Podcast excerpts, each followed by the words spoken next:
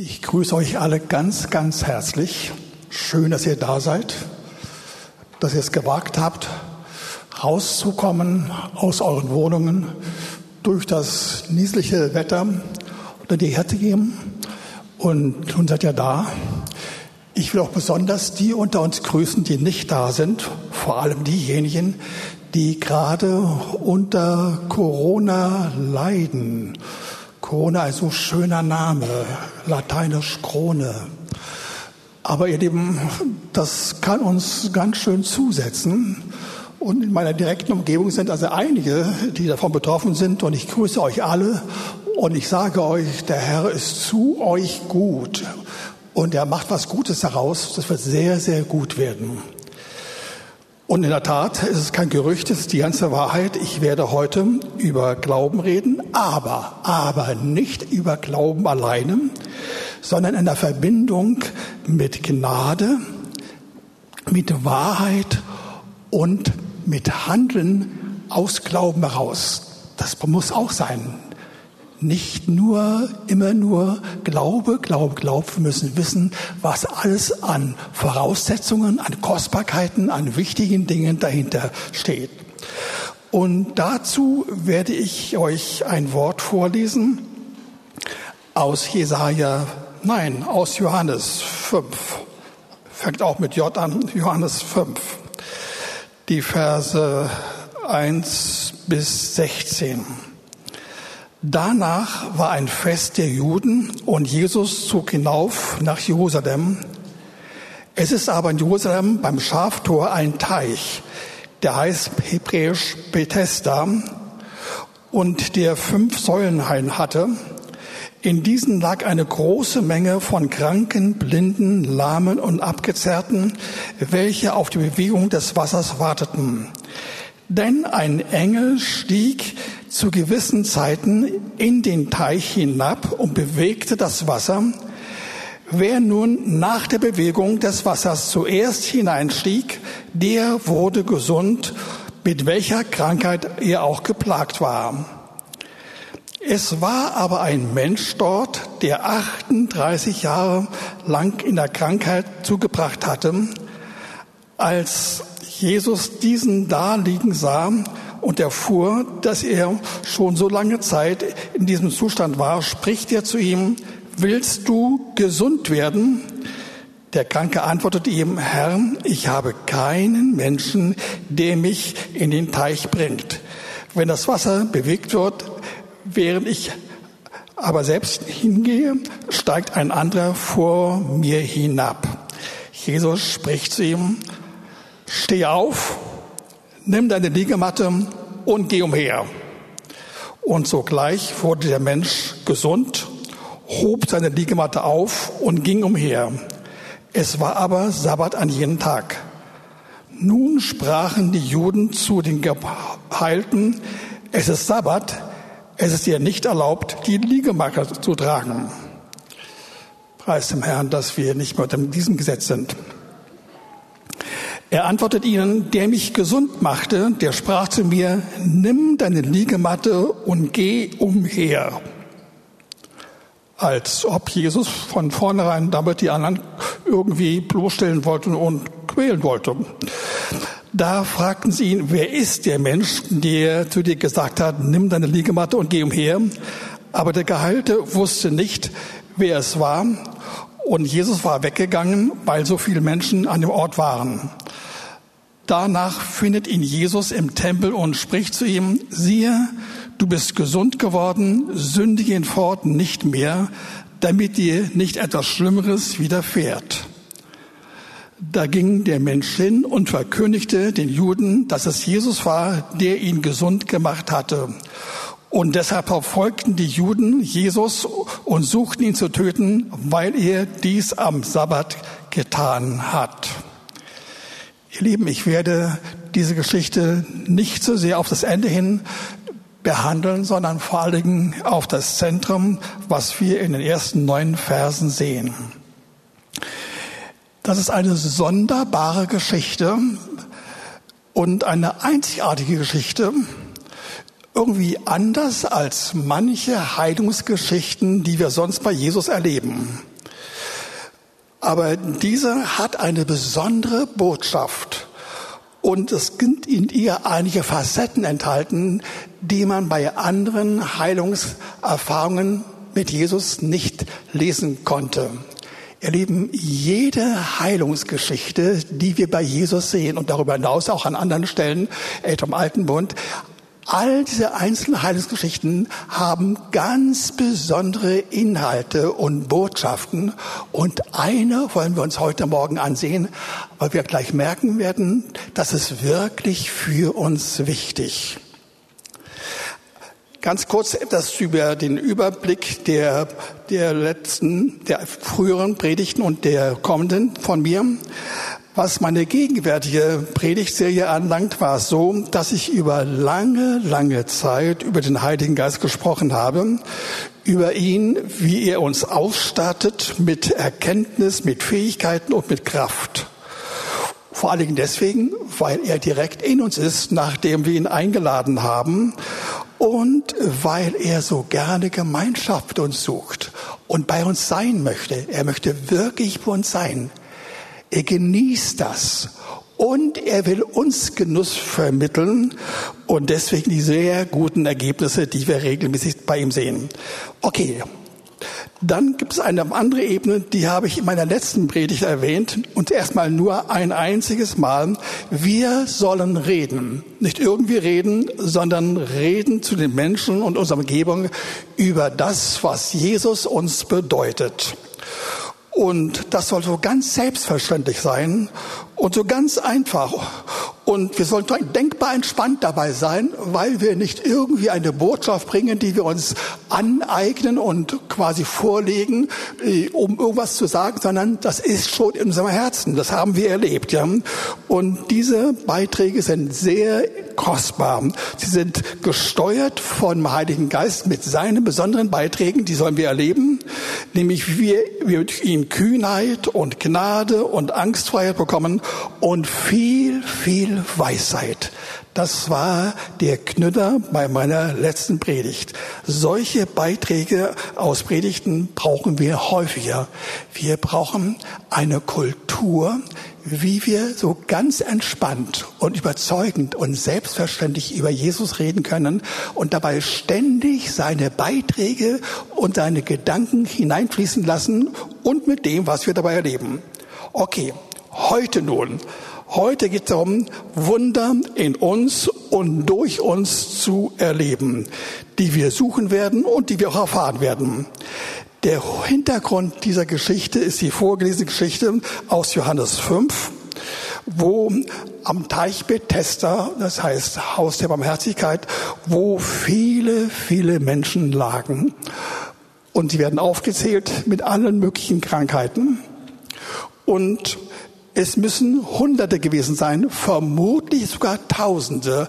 Das kann man irgendwie herausbekommen, wenn man sieht, dass der eine Betrag äh, das hier an einer Stelle heißt eine große Menge. Und dieser Begriff, eine große Menge, kommt einige wenige Male in der Apostelgeschichte vor und dann zum Teil im Zusammenhang mit bestimmten Zahlenangaben. Von daher habe ich den Mut zu sagen, das werden wohl Tausende gewesen sein. Und es heißt dort, es geschah wirklich durch einen Engel. Das ist verwunderlich. Man könnte sagen, wie kommt dieses Wort hier in die Bibel hinein? Aber ich denke, das stimmt tatsächlich. Ja. Ähm, es ist erstmal das Wort Gottes und wenn das Wort Gottes das sagt, dann stimmt es auch. Und zum Zweiten ist es so, dass eine große Menge eben da war und die Menge, die haben mindestens einige im Laufe der Zeit erlebt, wie einer jeweils wirklich gesund geworden ist und allein die Tatsache drittens spricht für sich, dass da wirklich etwas Außergewöhnliches geschah, was sonst nicht möglich war. Also eine große Anzahl derer, die da waren, konnten geheilt werden, aber jeweils nur einer von allen, der als erster drin war im Wasser, wenn es sich bewegt hatte. Aber es war so, die ersten, die da waren, waren auch gleichzeitig die Konkurrenten der anderen, die auch das erleben wollten. Viele sind enttäuscht worden und deswegen mussten sie noch länger warten. Und dann kam Jesus und trat in Erscheinung. Er hörte, dass ein bestimmter Kranke, der gerade vor ihm lag, bereits 38 Jahre krank war. Und vermutlich war er einige dieser Jahre auch da auf, an diesem Ort im Bethesda. Und der Herr spricht nun diesen Mann an und fragt ihn, willst du gesund werden? Der Kranke antwortete nicht im direkten Sinne, dass er sagt, ja, unbedingt, sagte er nicht, sondern er sagte, es ging nicht.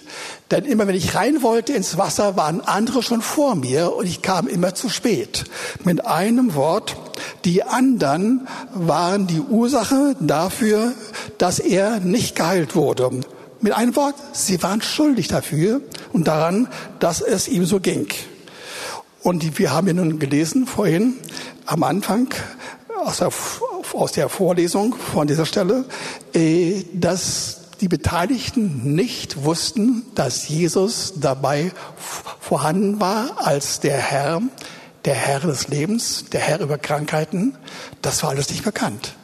Allein die Tatsache, dass dieser Herr, der landesweit bekannt war, mehr als ein bunter Hund, sehr bekannt war, an der Stelle haben Hunderte oder Tausende nicht gewusst, dass es Jesus gab. Sehr interessant.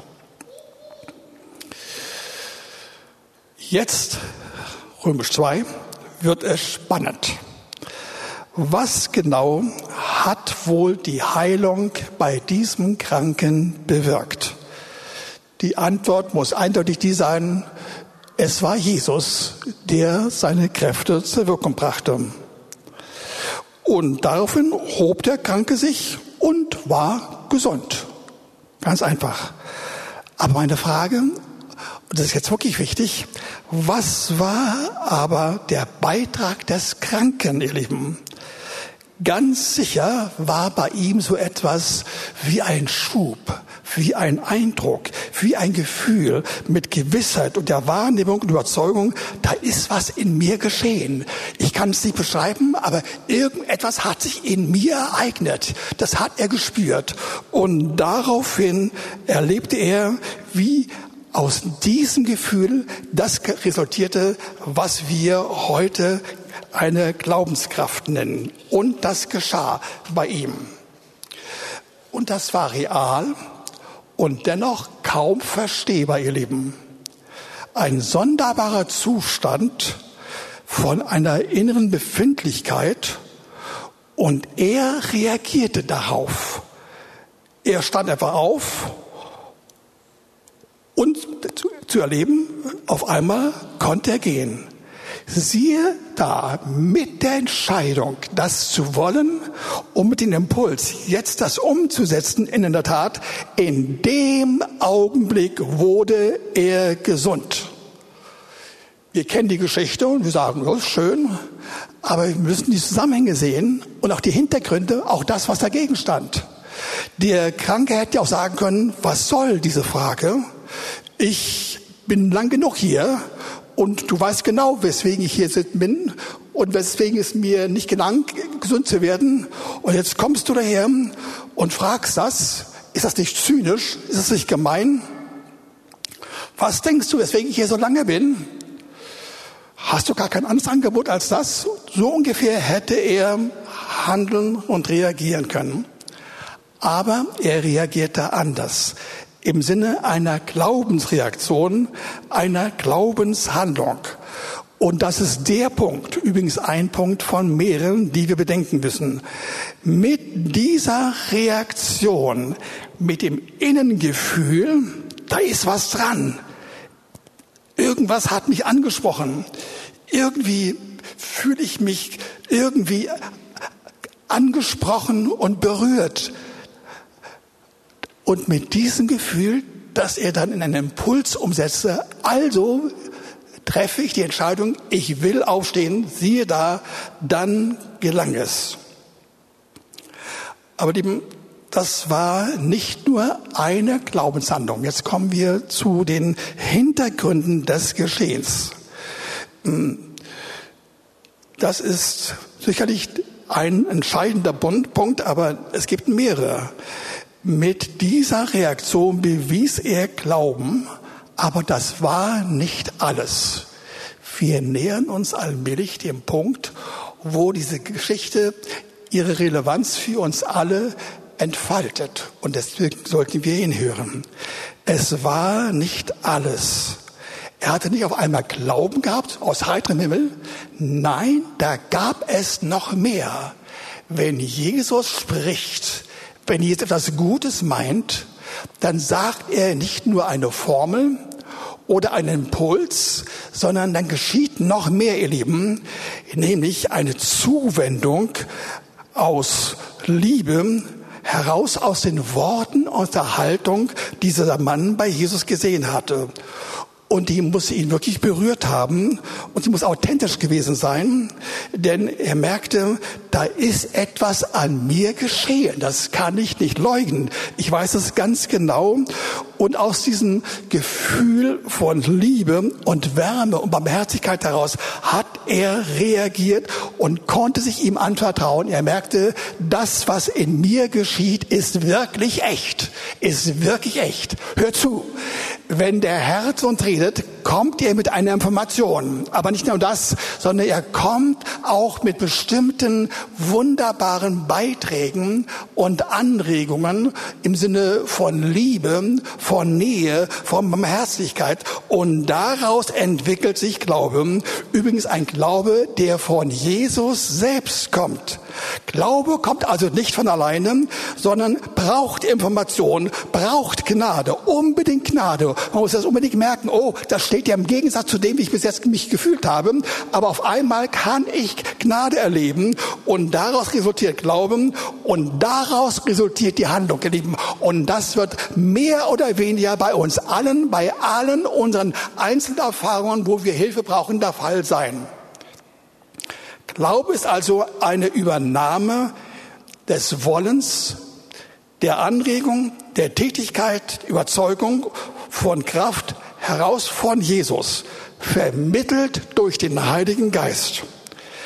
Glaube ist also eine Übernahme der Reaktion Jesu als einer, der selbst mit Liebe und Gnade verbunden ist. Erst hat natürlich das Jesus in sich, aber indem man das erlebt und innerlich Ja sagt, übernimmt man diese Qualitäten, diese Segnungen, diese Gefühle, diese Gewissheiten, diesen Glauben und dann kann man richtig reagieren. Also es geht ja nicht nur um, um den reinen Glauben, sondern Glauben mit Gnade, vor allem mit Gnade und mit Liebe plus Glauben. Das ist die Formel, ihr Lieben. Noch genauer, zuerst gibt Jesus seine Information an dich und an uns weiter, die uns sagt, was er vorhat. Das ist schon stark.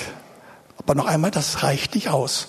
Lasst uns das sagen. Ich lade euch ein, euer Spektrum von Einsicht an dieser Stelle zu erweitern. Wenn Glaube stattfindet, geschehen eine ganze Anzahl von Dingen, die zunächst mal von Jesus kommen, aber die wir übernehmen können und dann, wenn wir durch diese Reihenfolge von Wahrheit, Gnade, Liebe, dann Glaube empfangen haben, ihr Lieben, dann entsteht bei uns etwas wie eine Glaubenswilligkeit. Hört, eine Glaubenswilligkeit.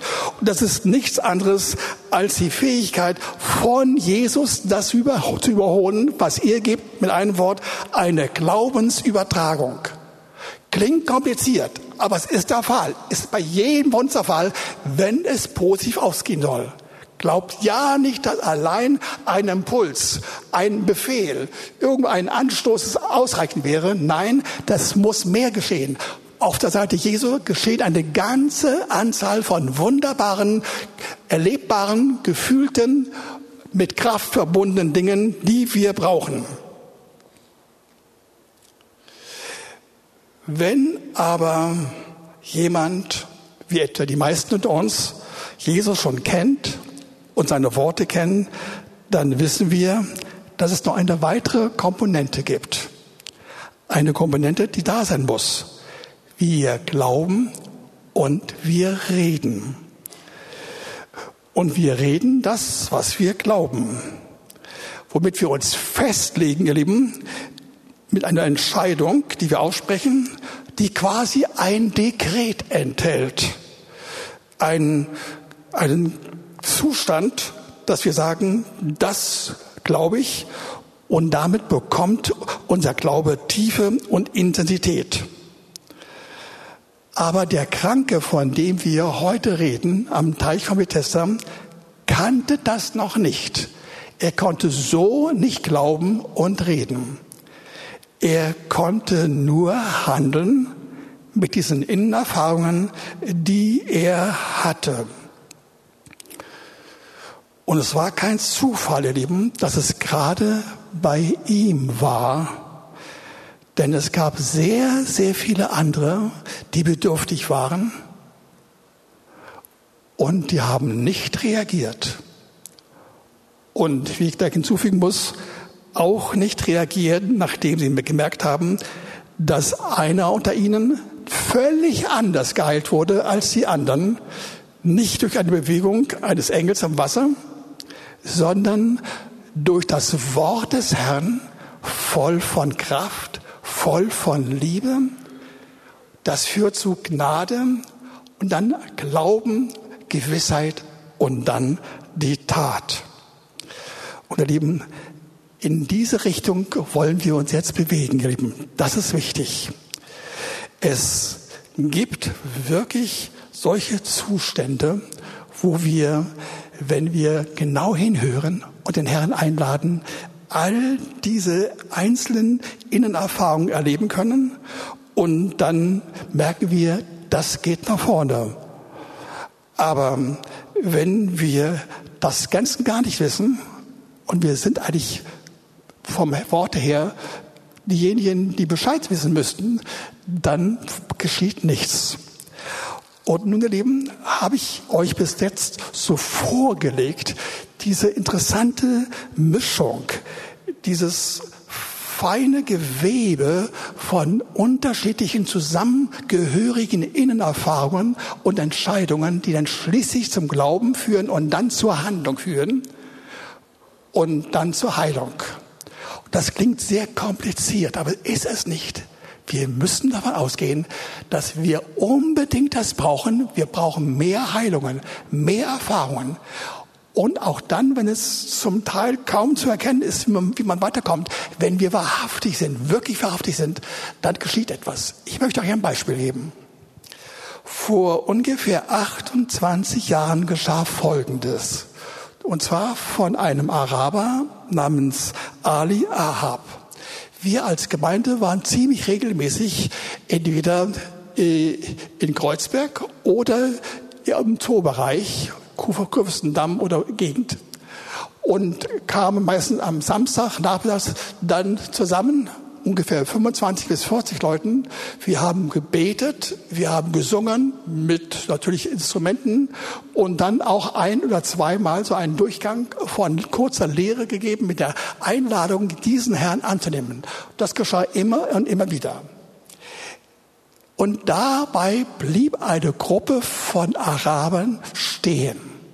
Und die fanden es merkwürdig und hatten so ihre eigenen Gedanken gehabt, was sie wohl da vorhaben. Und in der Tat, entweder alle oder mindestens einer blieb wirklich stehen und hat sich das alles angehört. Und dann gab es die Zeit, wo man dann miteinander reden konnte. Und eine unter uns, Ruth Windiger, eine damalige Bibelschülerin, die heute in der Lüneburger Heide wohnt, die hat diesen Ali angesprochen und so recht intensiv.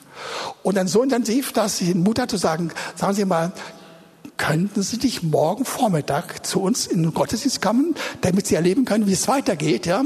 Und er hat ja gesagt, ja, völlig gegenüber dem, was er vorhatte. Denn sie hatten Folgendes vor, hat er mir später gesagt. Sie wollten gemeinsam eine große Fete feiern. Richtig, äh, äh, dieses Wochenende genießen. Äh, sie dachten sich, das wird stark sein, wenn wir die vielen Clubs gehen oder äh, andere Orte aufsuchen, äh, um wirklich was vom Zaun zu brechen und was Interessantes, was man ähm, brauchen könnte und was unser Leben würzt. All das hatten sie vorgehabt. Und nun kommt da eine junge Frau und sagt, ich möchte euch zu einer Versammlung von uns Christen einladen. Das waren alles Mohammedaner, also Moslems, die da waren. Und in der Tat, dieser Mann kam in den Gottesdienst. Das wusste ich nicht.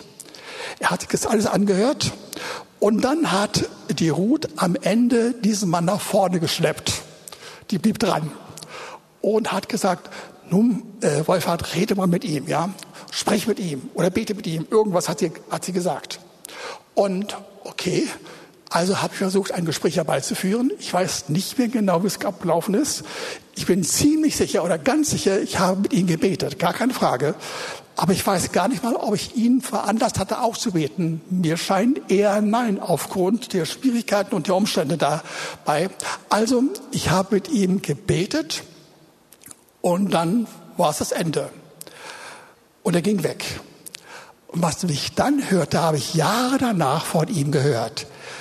Dieser Ali, als er auf seinen Platz ging und dann nach Hause ging oder ins Hotel ging, der hatte sonderbare Gefühle. Er fragte sich, was ist los mit mir? Was ist mit mir geschehen? Ich denke da gar nicht mehr wie anders. Was ist passiert mit mir? Und er hat nachgedacht, was er gehört hatte und wie ich mit ihm gebetet habe. Und er merkte, ja, es stimmt, dabei ist was in mir geschehen. Ich habe innerlich irgendwie ein Ja gesagt. Ich habe das begrüßt. Ich war nicht dagegen. Und er hat weiter nachgedacht und meinte, okay, das war ganz offensichtlich Jesus. Und ich denke, er nachdachte, umso stärker wurde es für ihn. Dieser dieser Herr ist mein Herz gekommen. Er hat Ja gesagt, ja.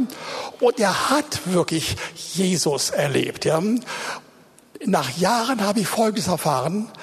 Als er dann im Verlauf der nächsten wenigen Tage zurückkehrte nach Südfrankreich und dann später nach England kam, hat er wirklich den Herrn voll und ganz erfahren und hat das genossen und erlebt. Ja. Und nachdem er in der Bibelschule war in England, ging er erneut nach Südfrankreich und hat dort eine Missionsgesellschaft Gesellschaft gegründet mit äh, Fernsehen und allem drum und dran. Und wisst ihr was? Dieser Mann hat mir gesagt, dass 1,5 bis 2 Millionen Moslems aus Nordfrankreich, nein, Entschuldigung, aus Nordafrika, aus Nordafrika und in dem vorderen Orient haben Jesus angenommen. Sie haben eine intensive Beziehung mit viel, viel Austausch, ja, und sie sind, haben ihr Leben verändert.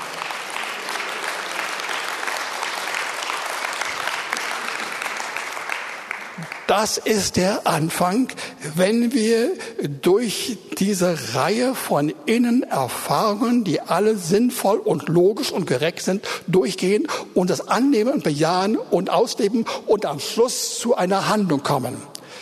Jetzt Römer 3. Glauben heute und hier.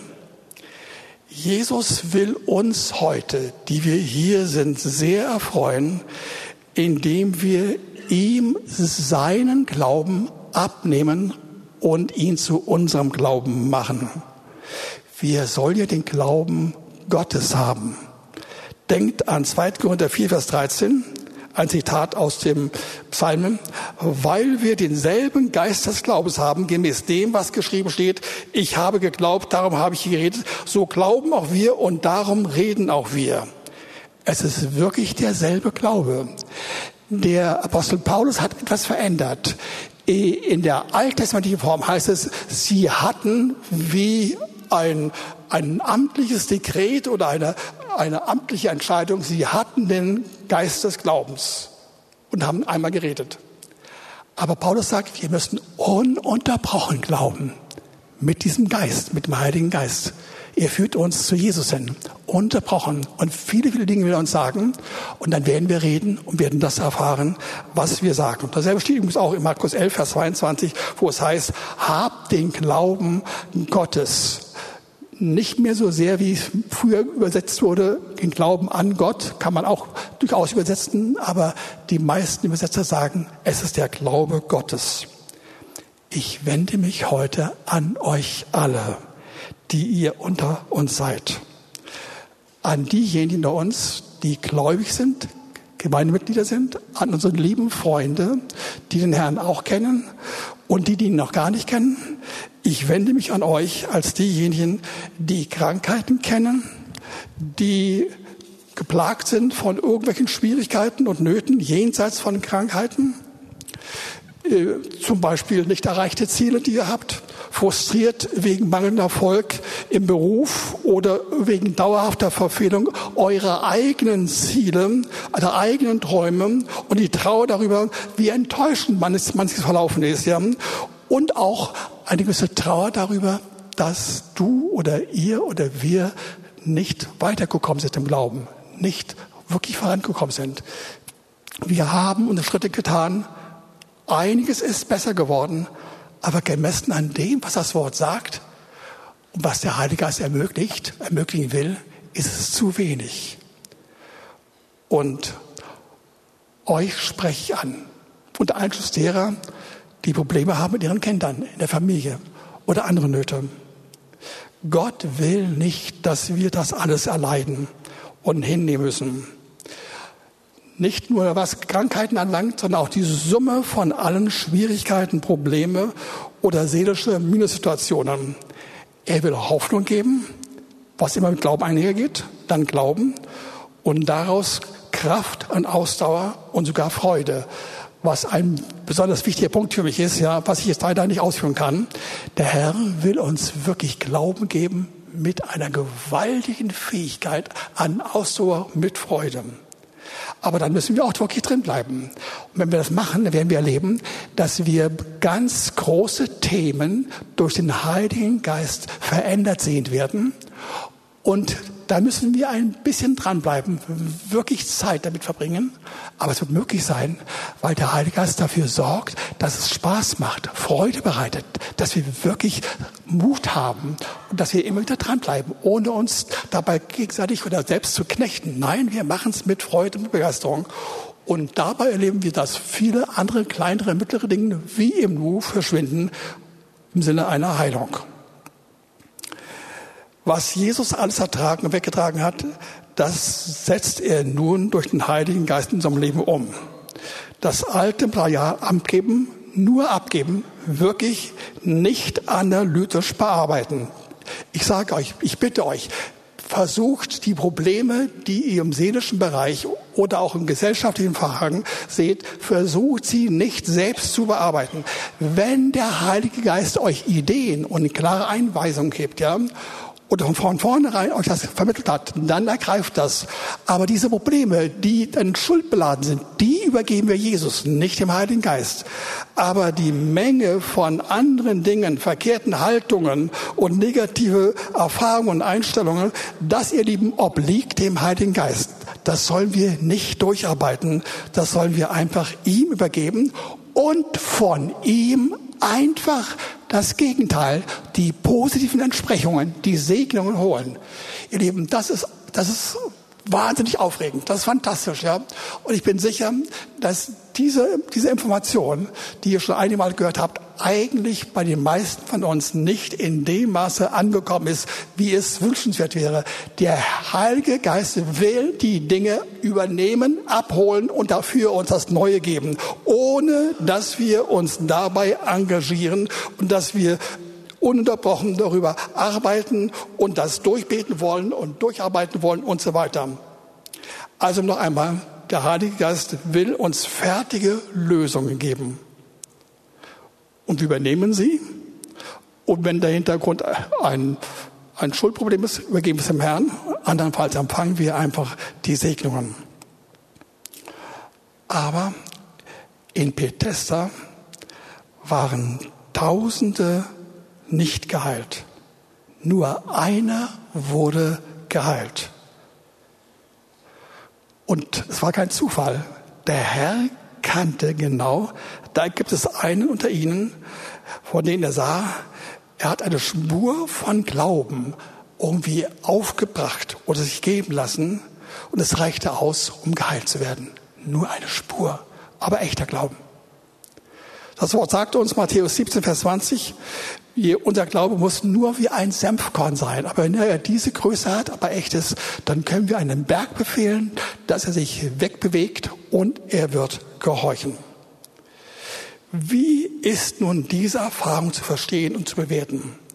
Lieben, das ist ein Präzedenzfall.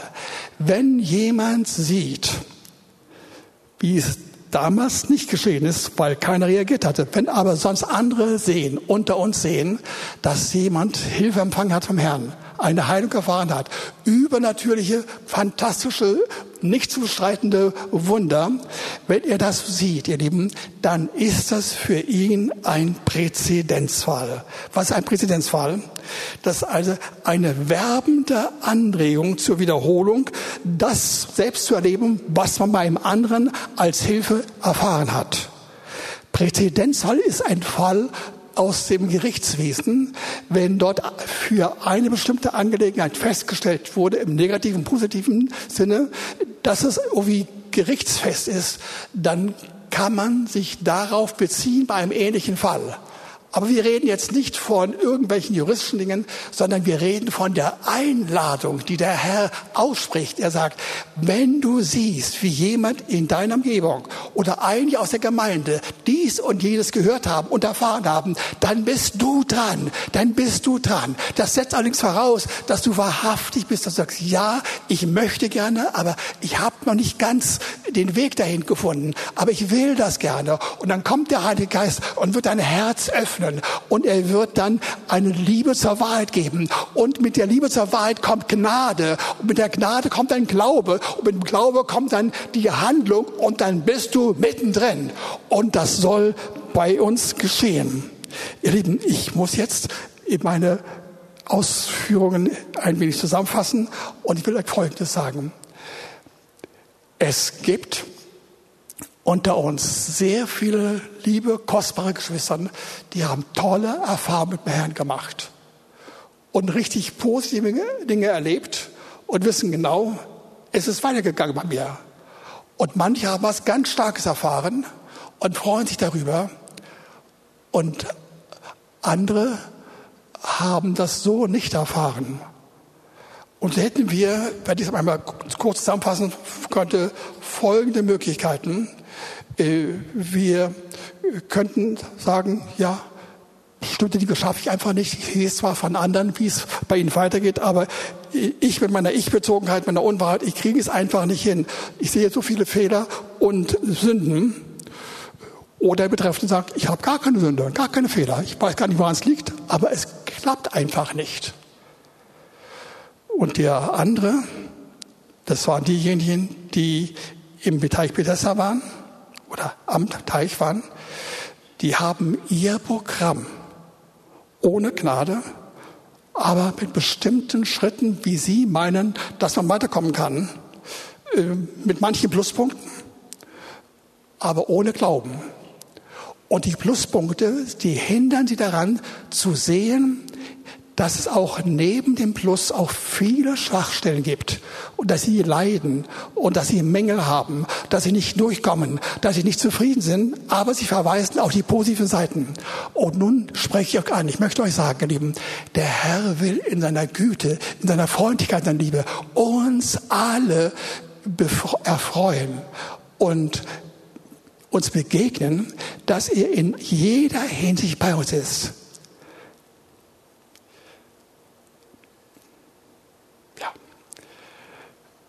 Ihr Lieben, es gibt Beispiele der Schrift, die ich heute nicht erwähnen werde, die, die aufregend sind, die, die man fast nicht verstehen kann, wie Leute über die Maßen gesegnet sind und dabei damit nur große Schwachstellen ihrer Persönlichkeit, in ihrem Charakter, in ihren Zielsetzungen, in ihren, in ihren Wünschen und äh, Ansichten, diese decken sie zu. Man sieht nur das Großartige und das Schwache, was auch da ist, worunter sie leiden, was sie hinnehmen müssen, weil sie nicht wissen, wie es weitergehen soll. An der Stelle gibt es keine Fortschritte. Und der Herr will uns sagen, der Herr in seiner Liebe will uns allen begegnen. Das ist besonders gleich bei denjenigen, die total am Ende sind. Wenn es dir so geht, dass du nöten bist mit Schwierigkeiten und großen Problemen, lass dir sagen, Der Herr wartet auf dich, dich zu beglücken, dich zu erfreuen. Öffne dein Herz. Sag, ja, es ist wirklich so. Ich bräuchte das dringend. Und ich will glauben. Und ich will es annehmen. Und indem du wahrhaftig bist, zur Wahrheit stehst und das innerlich ausdrückst, kommt wirklich Gnade über dich. Die kommt einfach unweigerlich. Und mit der Gnade kommt ein Glaube und ein Freude. Und dann nach kurzer Zeit ist die Entscheidung da, ich gehe in diese Richtung. Das ist relativ einfach, wenn man den Herrn kennt. Aber schwieriger wird es bei denjenigen unter uns, denen es wirklich gut geht. Und von denen ich sagen muss, das, was an Gutem bei dir vorliegt, hat der Herr auch wirklich bejaht und bestätigt, kommt von ihm, tatsächlich von ihm. Und du fragst dich, du fragst mich, wie kann das sein, dass man Gutes erfährt und sogar vom Herrn erfährt, man erlebt seine Bejahung, wie er uns helfen will, und doch sagst du, dahinter gibt es viel Arges, viel Verkehrtes, viel Schuld, viel Verdrehung von all dem, was der Herr wollte. Das kapiere ich nicht. Lass dir sagen, es gibt es wirklich. Ich kenne Mengen davon aus meinem eigenen Leben und aus dem Worte Gottes. Ich möchte euch heute schon einladen, in ungefähr drei oder vier oder vier Wochen, dass ich euch, euch ein Beispiel nenne. Es ist wahnsinnig. Es ist nicht, nicht zu fassen, dass das im Worte steht. Für jemand, der ganz großartig ist, total vom Herrn runtergezogen wird und dann noch größer geworden ist durch den Heiligen Geist. Das ist unsere Absicht, mit, das ist seine Absicht mit uns. Das will er machen. Bei jedem von uns. Er hat gute Absichten vor. Ich komme zum Ende. Wir können erleben, dass wir alle, wenn wir ehrlich sind und wahrhaftig sind, erleben, wie aus seiner Anrührung, wenn in uns etwas warm wird, wenn er uns bejaht und uns aufbaut, wie sich daraus Gnade ergibt und dann nach einiger Zeit Vertrauen und dann Glaube, weil man merkt, das ist er, das macht er wirklich auch bei mir. Ich bin keine Ausnahme. Und dann wirst du erfahren, wie es dann wirklich weitergeht. Echter Glaube entsteht. Im Gegensatz zu dem, was man auch sagen könnte, dass wir wollen und wollen und wollen und immer mehr wollen und auch immer mehr beten und beten und beten. Und es geschieht nichts, weil diese fantastischen Innenerfahrungen fehlen. Aber lasst euch sagen, der weiß, was er tut. Und jeder von uns kann das erleben. Jeder von uns. Auch diejenigen, die sagen, ich bin irgendwie ein hingegebener Nachfolger des Herrn, ein Mitglied dieser Gemeinde, ein Freund dieser Gemeinde. Ich bejahe das alles, aber ich erlebe wenig. Der Herr will dir sagen, du sollst viel erleben und er wird es machen. Es ist sein Glaube auf der Ebene von diesen Schritten, die ich genannt habe. Und dann gibt es Revolutionen. Du erlebst eine Art Aura in deinem Herzen, ein Phänomen, dass du gar nicht weißt, wie das verstehen und einordnen sollst. Aber es ist so gut, es ist so wohltuend, das geht nach vorne, das ist aufbauend, voll von Hoffnung. Und all das sollen wir alle erleben. Ja? Egal, ob es uns ganz schlecht geht oder ziemlich gut geht, aber neben dem Guten und unter dem Guten, innerhalb vom Guten, gibt es viele, viele Fragwürdigkeiten. Der Herr in seiner Liebe wird uns alle hinausziehen, heraus, hinein ins Licht geben. Und es ist sehr leicht, es ist sehr einfach. Und dazu lade ich euch ein. Lieber Herr, ich danke dir, dass du unerschöpflich bist in deinem Reservoir an Möglichkeiten und Fähigkeiten, uns Gutes zu erweisen uns zu erfreuen, uns zu äh, bejahen, uns zu lieben, uns Gutes zu erweisen. Du bist so wunderbar und ich danke dir, dass keiner unter uns an dem vorbeigeht. Ich danke dir, Heiliger Geist, dass du da bist, dass du nur Gutes haben willst und uns nicht mit irgendwelchen Frömmeleien runterziehen möchtest immer wieder sagen wirst, da fehlt etwas noch und da fehlt noch was und da fehlt noch etwas. Nein, du bist völlig anders. Du willst uns sagen, wo du uns hinführen willst, aber sagst auch, wie wir herauskommen aus den Schwierigkeiten. Und ich danke dir, dass schon in dem Ablauf, schon in den ersten Schritten es aufwärts geht und wir das Licht sehen können und uns freuen können und dann erfahren können, wie in uns eine, eine große Lust und eine Freude da ist, wirklich mit Ausdauer weiterzugehen, um immer mehr und immer Schöneres zu erleben. Danke, Herr, dafür, dass es jeden unter uns gilt. Amen.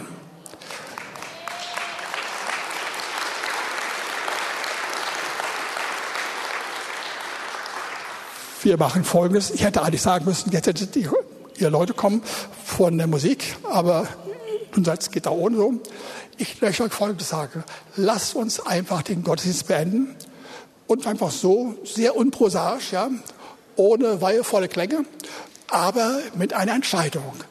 Und diejenigen, die heute schon spüren, das ist die Situation für mich, das gehört mir, das will ich heute haben, komm nach vorne, wir beten für dich. Und einige wird das ganz sicher in den nächsten Stunden, Tagen und Wochen erleben. Dann geh zum Herrn oder geh zu deinem Bruder oder deiner Schwester. Aber, aber suche den Herrn.